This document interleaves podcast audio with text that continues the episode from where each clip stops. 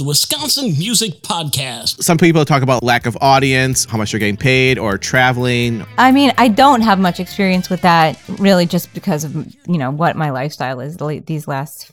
years with my little children. But I do think I have a lot to say in terms of getting paid. I think there is this unfortunate mindset with a lot of artists that if they're not earning 100% of their living with their art, that they're somehow just a hobbyist or their work isn't valid in some way. And I want to suggest to those artists out there, and believe me, I've had to have these conversations with myself, that that's not true, that there is this beauty and purpose to creativity that is worthy of your time and your effort and that it may end up being something that earns you your whole living and it may not and if we can separate those things as being you know worthy of your time and attention and effort and love and creativity and not and we can just create because we love to create the reason we all got into music